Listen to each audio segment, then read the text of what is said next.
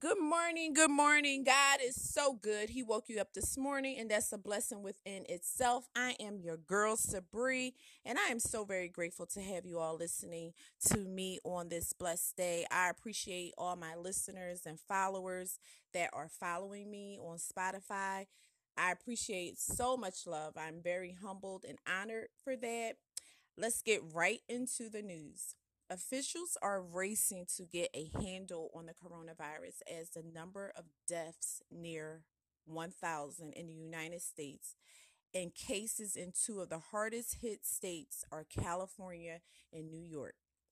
They thought originally that it would double every 6 to 7 days, but now it's every 3 to 4 days, according to Dr. Mark Gailey, Secretary of the California Health and Human Service Agencies.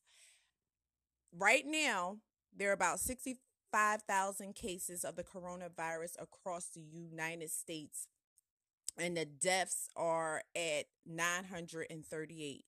The number spiked on Wednesday, and the deadliest day for reporting of all the cases of the coronavirus was 223 deaths reported in 1 day alone.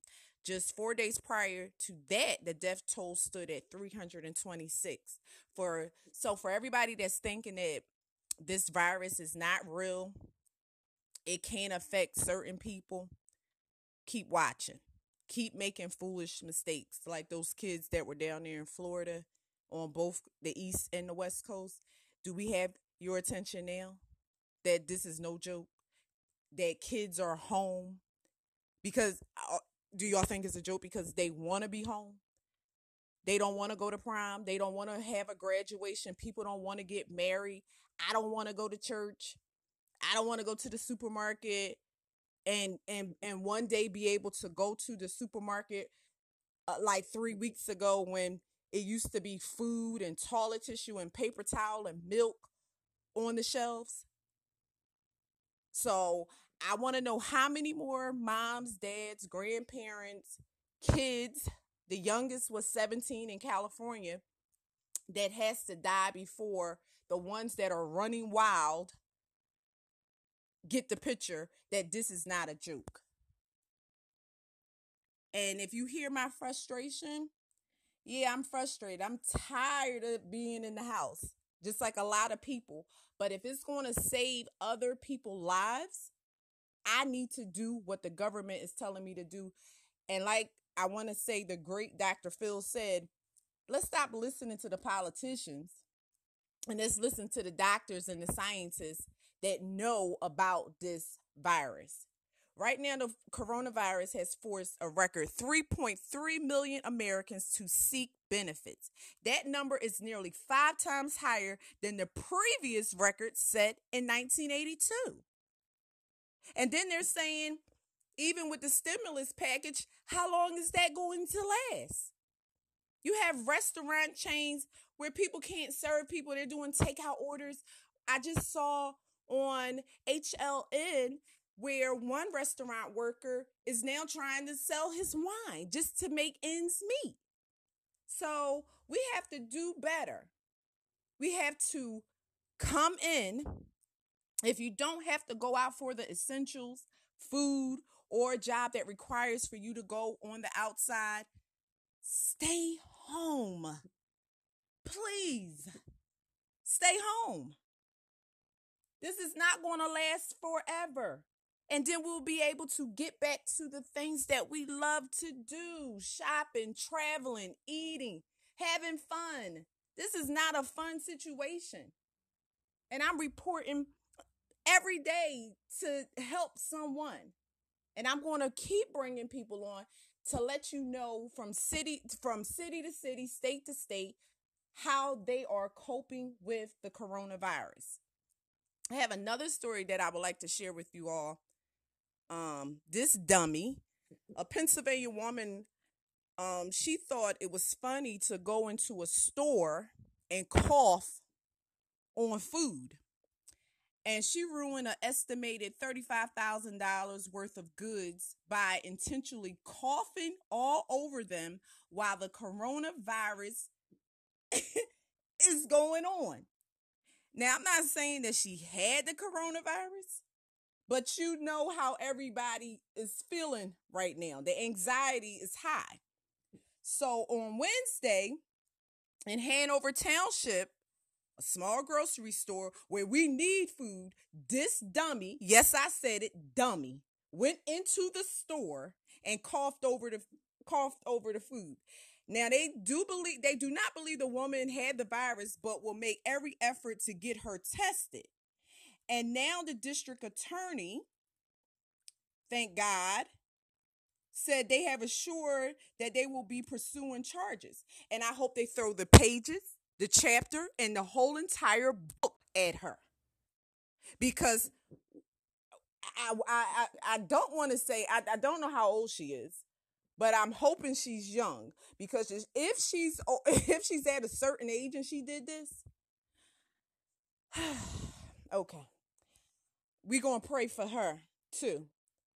But how she thought that was funny, I don't know, but I hope they throw the book at her in a time like this. This is, I mean, come on, people, really? So, like I've been saying, and I'm gonna keep saying, please, everybody, take this virus seriously. We want to continue doing our normal and daily activities. So, I please, everybody, I cannot stress enough for us to get things in order within ourselves to help the situation. Let's listen to the person that is in charge right now and all of the different, doctors that are helping us through this crisis. Rome was not built in a day, and this will definitely get better. So let's keep things on a positive note. Another thing I would like to add, this is just my opinion, it should come from within yourself. I'm not quite understanding why, I want to say the attorney general, somebody asked Kylie Jenner to say something to the American people, well, the young people, because Kylie Jenner didn't have to say anything to me because I have good sense. And I keep saying common sense not common for people, but that's okay. But for somebody to have to tell, quote unquote celebrity, because y'all know how I feel about celebrities. We all the same when we see Jesus. That's just a title right here on earth, which means nothing. So for somebody to have to tell somebody, grown people, to stay in the house, and they think one person is going to make a difference, that's not only mind-boggling to me, that speaks some sort of volumes. And y'all think about that they had to tell one person to tell a bunch of people to stay in the house that they think may work. And it might work because it's because of her, because of who she is, Kylie Jenner. But if you're grown and you have good sense and you see what is going on in America and how it is affecting people, why do we need Donald Trump, Kylie Jenner, or anybody for that matter to tell us, okay, hey, something is going on. It's not right. They closed down schools. They stopped transportation from different countries. We can no longer get on flights. Things are off the shelf. There's no food no more. Nobody's outside. The gym is closed. The restaurants are closed. You only can go in the bank at one time. Is it me? Am I missing something? Okay. Well, I'm going to just leave that right there. I have a special guest on the line, and I'm about to bring him in. He will be talking to you. He's a security officer in the prison in Fayetteville, North Carolina. I'm not going to tell you too much about him, but I want to welcome him to the Sabre show. William? Good morning. Good morning. How are you doing this morning? I'm doing fine. How are you, my sister? I'm doing good. Tell me a little bit about yourself. Well, I'm 45. I'm a father, husband, son, brother. I do work at a prison where we put our life at risk every day to go inside and take care of the people that are dangerous to our community. And especially during this coronavirus situation, I mean, it's very scary for us. We wish everybody would listen to what people are saying, the experts, and stop treating this as something that's a flu, because it's not a flu. This is killing people. And our lives, we're essential. And our lives are out there, and we have to deal with the public. And thank God they made a decision not to have visitation, which a lot of people are upset about. But as people are not listening, they don't understand that this is something that can kill you. You can always make phone calls. You can always write letters. We didn't put them in there. They put themselves in there. So don't be people who are mission essential. Well, let me ask you this. How is it in the prison right now dealing with the coronavirus? Very scary. I mean, every day is unknown that you have to go into. Thank God we're getting screening when we go inside to make sure we don't have the symptoms. You know, we're doing everything we can to protect ourselves. We're washing our hands. We got gloves. So we're doing all we can to. And I will give a lot of people in the prison system credit for making the tough decisions. And it's not always easy. There's never going to be the perfect answer, but we're doing what we can to protect each other.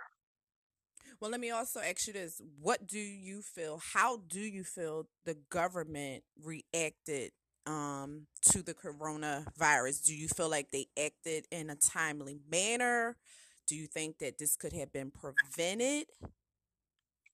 I think it could have been prevented. We just, when we start looking at people's expertise and looking at their job and saying that they're not needed, we're causing more harm than good. The problem we have is we're not a united country. We have everybody battling against each other. And there's no true leadership in the United States right now. We can't come up with a plan together because one party wants to be right, one party wants to be... They're not working together as they should for the best of the people. That's the biggest problem we have in the United States right now. We need someone to step up. And unfortunately, we're falling short on that. Where you are at right now, you're in North Carolina, Fayetteville. How is everything going there? Like every city has a number of positive cases and deaths. How is it there in North Carolina? Here in Cumberland County, we have 2. So we're not doing bad here. I mean, it's still unknown. I mean, we say 2 and we can say, oh, that's a good number, but who's to say what it's going to be tomorrow? I watch these numbers grow each day, and it's sad. Because right now, it's nothing that, unless people start listening and going inside and staying inside, there's always a fear. Okay. And you said that you are a father, like so many families that have been affected by this virus. How are your kids and your wife dealing with this? And especially the kids, because I think about the kids a lot, because a lot of the kids, like I was stating earlier, they're missing out on the best years of their life, especially the ones that are in maybe the 12th grade year, prom and graduation. Can you tell me, can you elaborate a little bit and tell me how your kids are handling and coping with this? Right. I have a 17-year-old, I have a 16-year-old, and an 11-year-old. Of course, they miss school. Of course, they're thinking about prom and everything. my son's a junior, so he would have been going to prom. Next year he'll be a senior.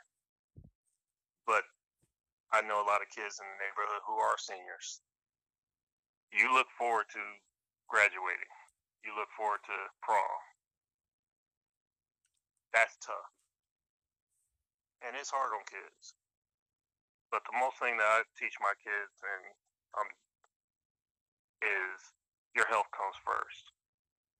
I'd rather for you to be safe. If that means you have to miss out on something, you can always make it up. I hope these schools and the people run the schools are going to do whatever they can to help these kids to make up for everything that they're losing, because this is a very important part of their life. And they worked hard for it. It's something they deserve. Graduation, we can't just say, forget about graduation, we'll make it. Once this virus is done, we need to do what we can to give these kids what they worked so hard for. Absolutely. Absolutely. If you had one thing, William, to say to maybe a young person out there that does not take the coronavirus seriously with what you do every day, working in a facility with inmates and how it has affected the whole entire United States, what would be the one thing that you would be able to tell a young person out there that maybe think that they cannot get this coronavirus? Everybody feels untouchable, especially when you're young. You're not untouchable. I remember the days when I felt like I was untouchable until I ended up in the hospital dealing with diabetes. It's a life-changing experience. I honestly thought I was going to die. I thought I was having a heart attack. You couldn't tell me anything because I didn't take it very seriously. Until that day, I was in the hospital. Now I look at my life and I'm making decisions that are going to keep me here for my family. Do the smart thing, do the right thing, so that you can live your life to the fullest. Stop thinking you're untouchable. I made that mistake. Don't fall into the trap. Because the minute you fall into that trap, you're stuck there. And I want everybody to remember that March is Autoimmune Awareness Month. I'm glad that you shared that with us, because diabetes is one of those autoimmune diseases as well out there. Like I talk about Graves, Lupus, Crohn's, Hashimoto's, alopecia, and so many different autoimmune diseases. But you just heard someone say that they suffer, William himself, from diabetes, and it almost took his life, and how he felt. And I want to try to get him back on another day just to talk about the autoimmune diseases with a panel of different people. William, I want to go to a different light, just being a security officer without the coronavirus. What's the day in the life being a correctional officer? Am I saying it right? Security officer, correctional officer. Correct me, please. Correctional officer. Yeah, well, that's harder, because security officers are play cops. So your life is a little bit harder. So help us to understand, the American people, the day in the life going in before the coronavirus ever started. How is it being a correctional officer? It has its days. You walk in there and all you can do is pray that you're going to come out the same way. It's unpredictable. From one minute it could be quiet to the next day that you hear a body alarm in which everyone responds to. It's a lot different from being out there on the street as a police officer, because you never know when your backup is going to get there. Inside of a prison, you know your backup's coming within 10 seconds. That's how quickly things can change. You're one person watching between 100 to 300 inmates by yourself. These are violent people. These are people that you don't look up because you don't want to. You want to treat everybody the same. You want to give everybody that respect. You don't look them up to see what they're in there for. But you know they're not in there for good behavior. So I always tell young people who want to get into this business, don't let the things that's around your belt, don't let that little badge or anything that you wear make you more than what you think you are. The most powerful weapon that you carry with you every day that you go to work is your voice. You need to know how to talk to people. You're not above them. They're not lower than you. You are a person just like they are. Treat them with the same respect that you want to be treated as. The minute you forget that, you just brought problems to yourself.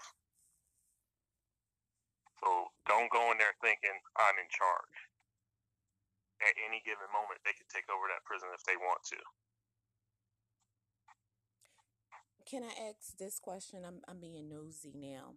Have you ever been assaulted in the prison before? I have twice in my career, which is actually good. Only 2 assaults, but nothing ever serious. We deal with mental health.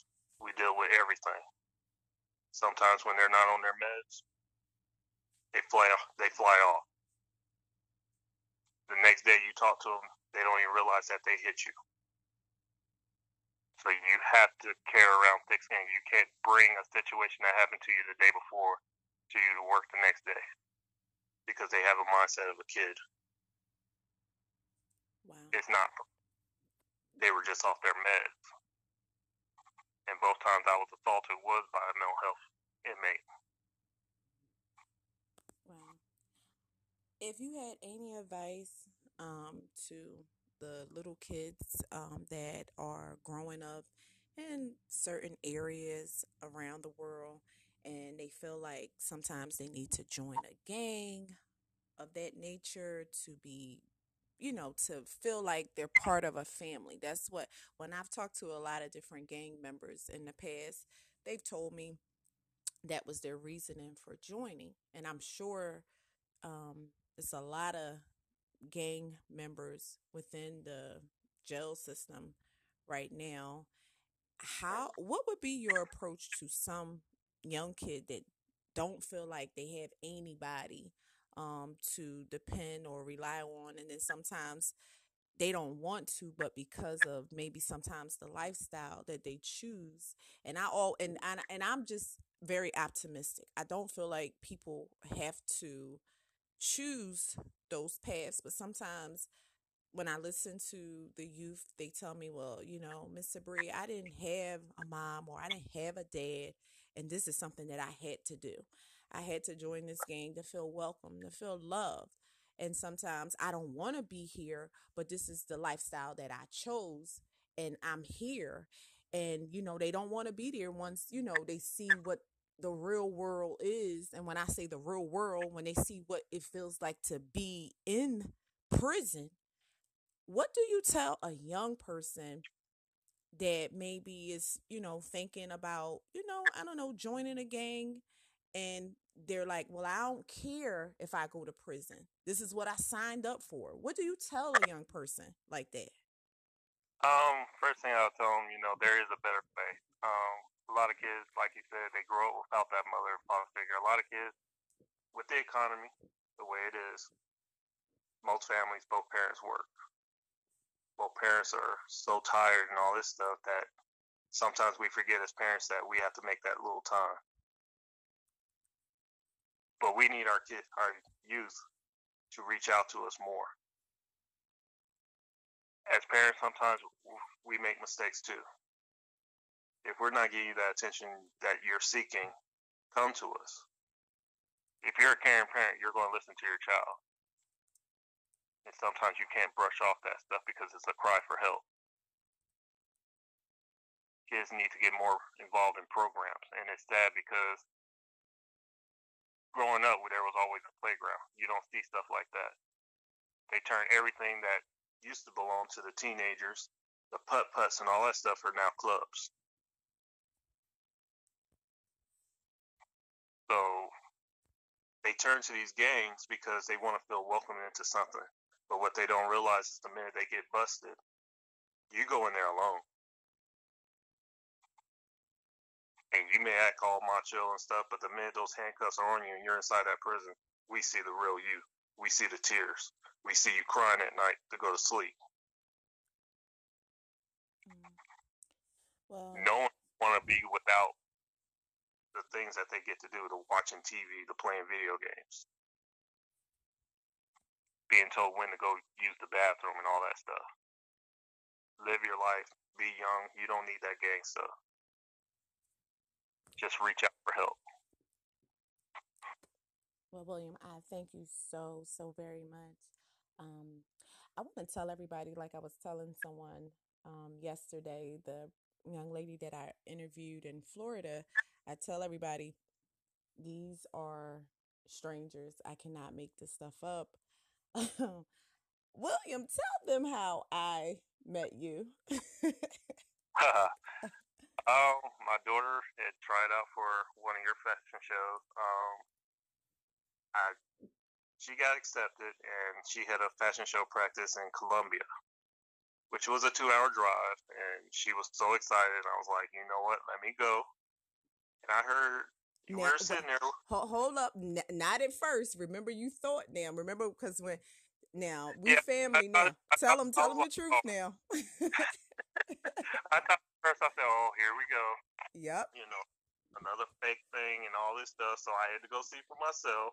You know, and she was very excited, and I was just like, you know, I support my kids in everything they do. So I had to go see to make sure this was legit.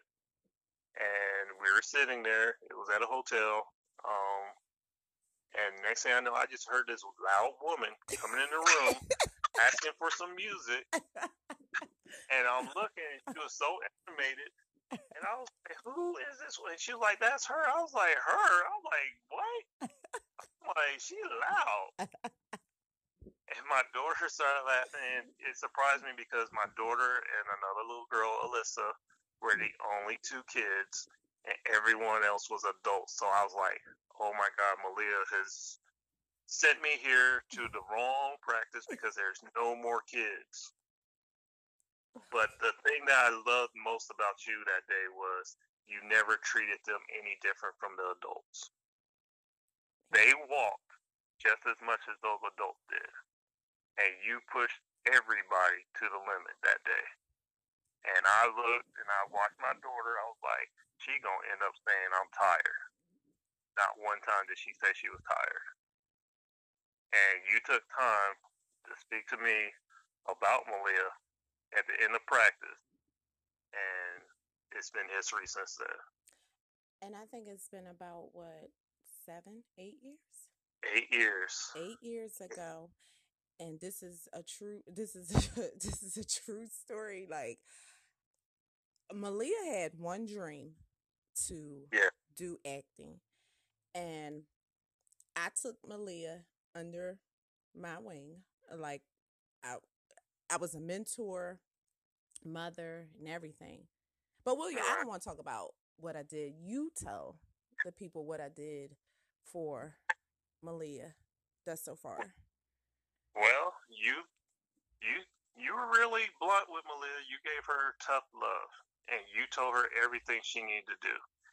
A lot of kids can't take the tough love that you gave her. Like, you were a true mother figure to her. You were her mother for 8 years. You really shaped her, and you gave her confidence, because Malia lacked that confidence, and you gave her discipline, which I loved at the moment. I was like, yes, this is what she needs. At that time, I was a single father. So having you in her life really made her look at herself differently. Malia gained her confidence. You told Malia, and out of all the agents she's had across the world, you were the only one who never lied to her. You told Malia you were going to get her name on the screen. I believed you over everybody else. I remember going, you sent us to California to talk to an agent. And that agent was sitting there talking about what she could do for Malia. And I said, well, I don't mind signing with you guys, but I'm letting you know that Sabre will get 10% of everything she does. And I said, that's the only way we're going to sign with you. That has to be put in the contract. And she looked at me and she said, I can get Malia more things than Sabre can get her. I said, you want to bet? And she said, I guarantee I can. I said, well, if you can, you can. I remember calling you and telling you about that. Yes, and you thought I was crazy for saying that. Yes, he did. You're like, what, why in the world? And you were yelling at me. You got mad at me. You're like, you could have messed up her. I was like, I don't care. I said, I was just going to keep it real with her because you really were the only person who really believed in Malia. And there was no way I was just going to, you know, take you for granted and not have you a part of that. You got Malia auditions way before they did for the same exact roles. And when they would send me stuff, I was like, oh, she already auditioned for that. And the lady would get so upset that you were doing stuff. And I was like, look, this woman's doing exactly what she promised she was going to do from day one. Malia's only dream was to have her name on the screen. You got her that audition. When this same agent told her on the phone, you'll never land a big role because you will never be able to memorize a lot of lines. You put Malia up for a movie, 30 Day Promise. Malia landed that role. Malia had her script memorized before the first day of filming because you had that confidence in her where nobody else did. And Malia actually won at a film festival, Outstanding Young Actress, because of your confidence in her. And that movie is on Amazon too, as well. And she did. She had a spot for HBO and Insecure. She also did this kid did a lot. She's done so many I can't keep up with. She's done a commercial that kids at her school recognize her in, and it's just hard to imagine all the things she's done. And Malia was happy, and she said, "I've done everything I dreamed of doing." You were the reason why she got to go to Hollywood. You took her to New York. You took her all over the country. And I tell people, and William, everybody, well, you already know how private I am in my life. I don't talk about a lot of stuff that I do and that I have accomplished. Like I said, my work speak for itself. Because I had somebody one time, what do you do? Or whatever. I don't feel like, I don't know. I'm just not the person to talk about it. And the only reason why I'm talking about it today is because I'm meeting more and more models, and I've picked back up because last year I was kind of quiet, and everybody didn't know I was battling cancer. And I'm in remission right now. Thank God. Praise God. And I'm back on the grind, the love that I have. Nobody chooses me. I choose you. Let's get that straight. And William, you know, I'm very peculiar and picky about who I work with, but I just want to, you know, I just want people to know these true stories. The man that you hear on this phone, I met 7 years ago, a complete stranger, a little girl from Philadelphia, Pennsylvania. We became family. Like, I'm at his cookouts with his family, vice versa. This man came and sat with me while I did chemotherapy. It does not get any better than this. Him and his family embraced me. His mom is my mom. True story. Met him 7 years ago. Sometimes I love to tell people, sometimes it does not matter if you have someone that is blood. They always said, you know, blood makes, well, how that saying go, William? Blood makes family. No, blood don't make family. Yeah, but no. I tell everybody, Bree's gonna be invited to everything. She's coming to my wedding. She's everything. We're gonna be there for each other until we're gone from this earth. Diana's my sister, his wife. Like, oh, yeah. We're so close knit, and I don't share people like the people that are very close to me unless I feel the connection to share somebody like William with you, because I say this again. He came and sat with me in 2017 when I was doing chemotherapy, fighting for my life with an aggressive type of breast cancer. This man drove all the way to the hospital that I was at with the Duke University team. And he sat there, and he didn't have to. And I had family that knew I was going through. I'm talking about blood family. Not one time say, what can I do for you? Or just to see someone walk through that door and put a smile on my face at that time when I was going through this. But I had stranger after stranger, and I'm on another topic, y'all, and I do understand, that came in.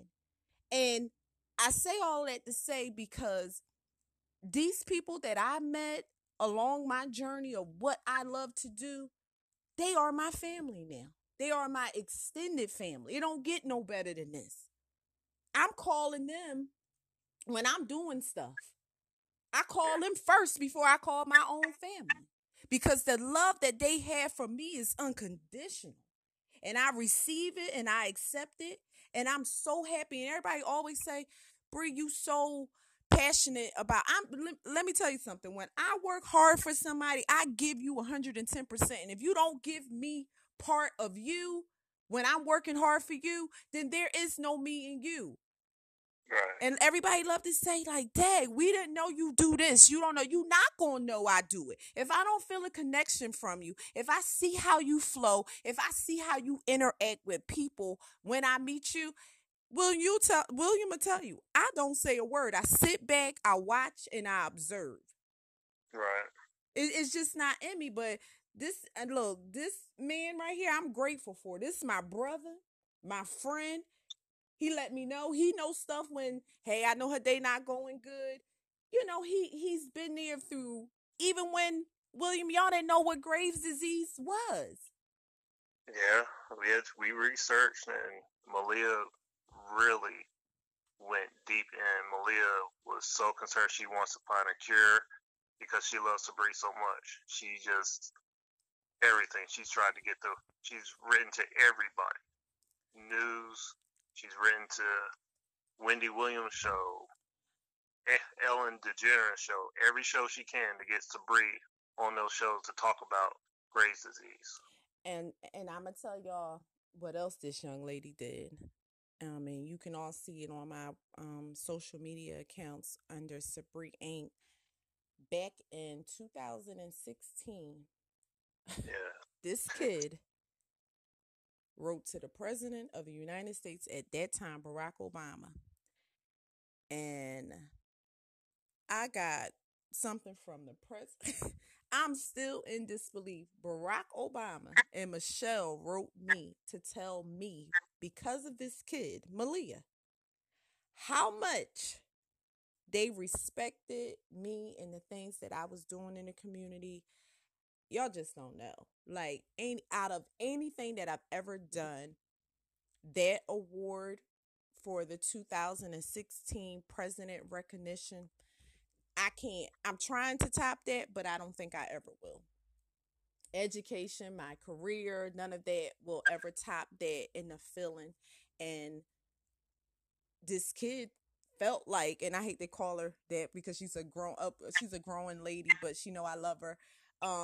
She took the time out of her schedule to write, and the president, he had to look me up, I guess, do some background check to see if I was, able to be recognized for this award. I did my own research. They look you up. They don't send the award to anybody. So, they sent it, they gave it to me, and, it's a feeling. I'm forever grateful.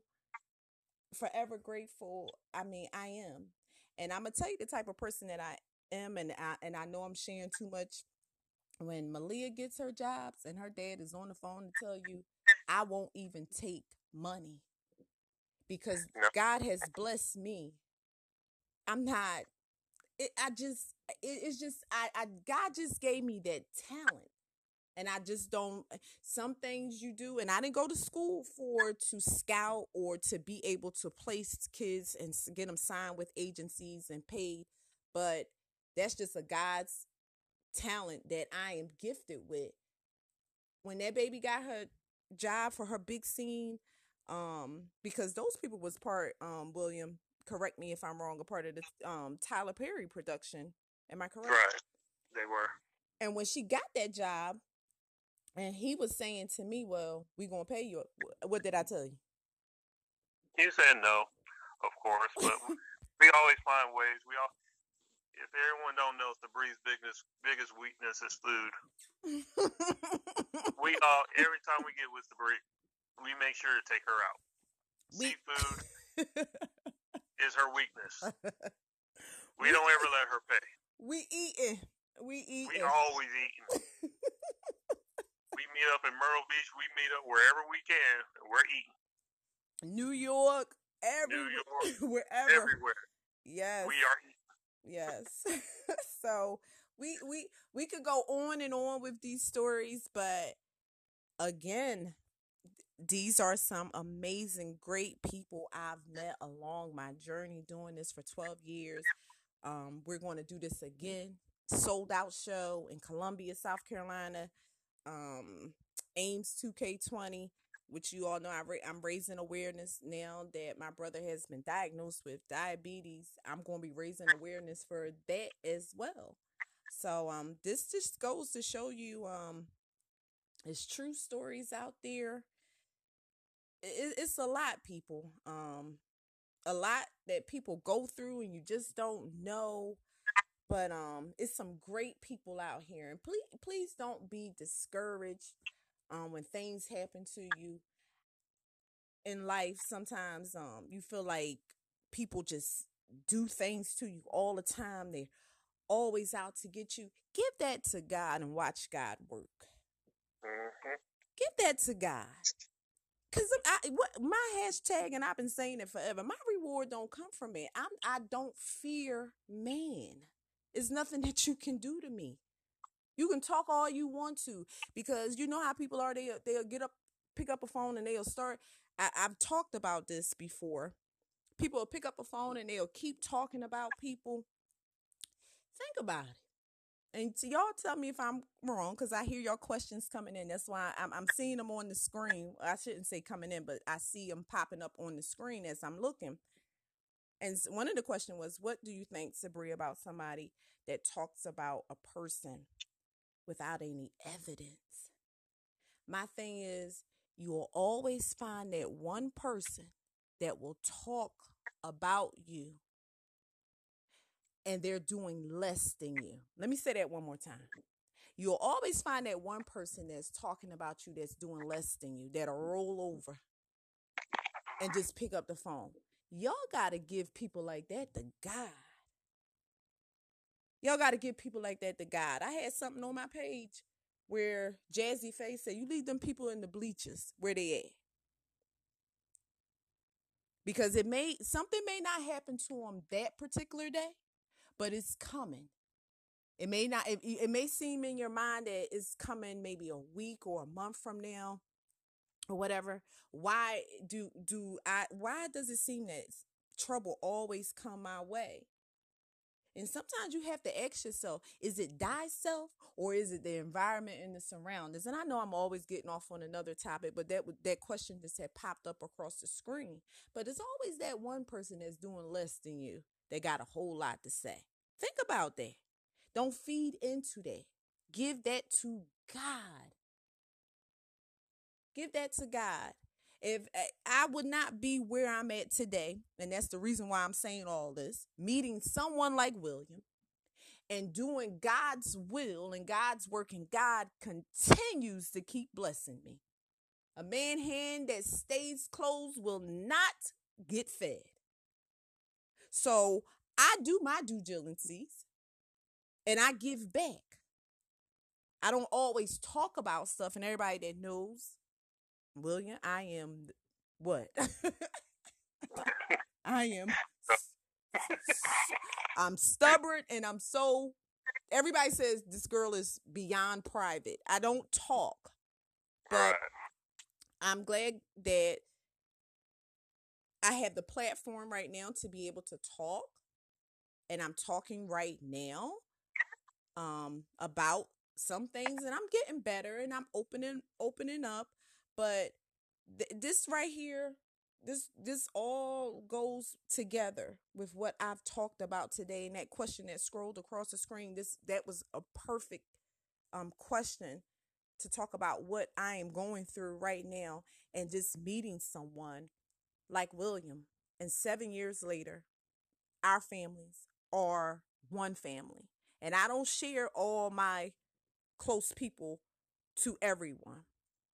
I give you a time to, before I share anybody that is close to my heart, I got to make sure that you for me, that you care about me, that you love me, and that you sincere for me. If I don't pick that up, you don't meet people like William. Remember that. You don't meet the people that has made an impact in my life. So I'm not going to keep holding y'all up. This was a great interview. I got William, you definitely coming back. Oh, definitely. Definitely coming back. We're going to try to get you back before we close out with a couple more different people that will be talking about autoimmune disease. But this was a great conversation. I thank you all again. I thank my followers. I thank my sponsors. That have been following me. Like, this is crazy. I'm talking and I'm looking at the streams and the views. I'm on Spotify, y'all. Am I saying that right? I'm on Spotify. So I appreciate the love. Like I said, and I'm going to keep saying, my reward do not come from man. Faith is the substance of all things hoped for. Y'all be safe out there. Y'all take care. Y'all listen to what your mayors and your governors are saying. Work with our healthcare system so we can get rid of this coronavirus, and definitely so we can get to Ames in July, and then New York Fashion Week, and so many other great productions that I do, so we can keep raising awareness. And you all take care, and God bless.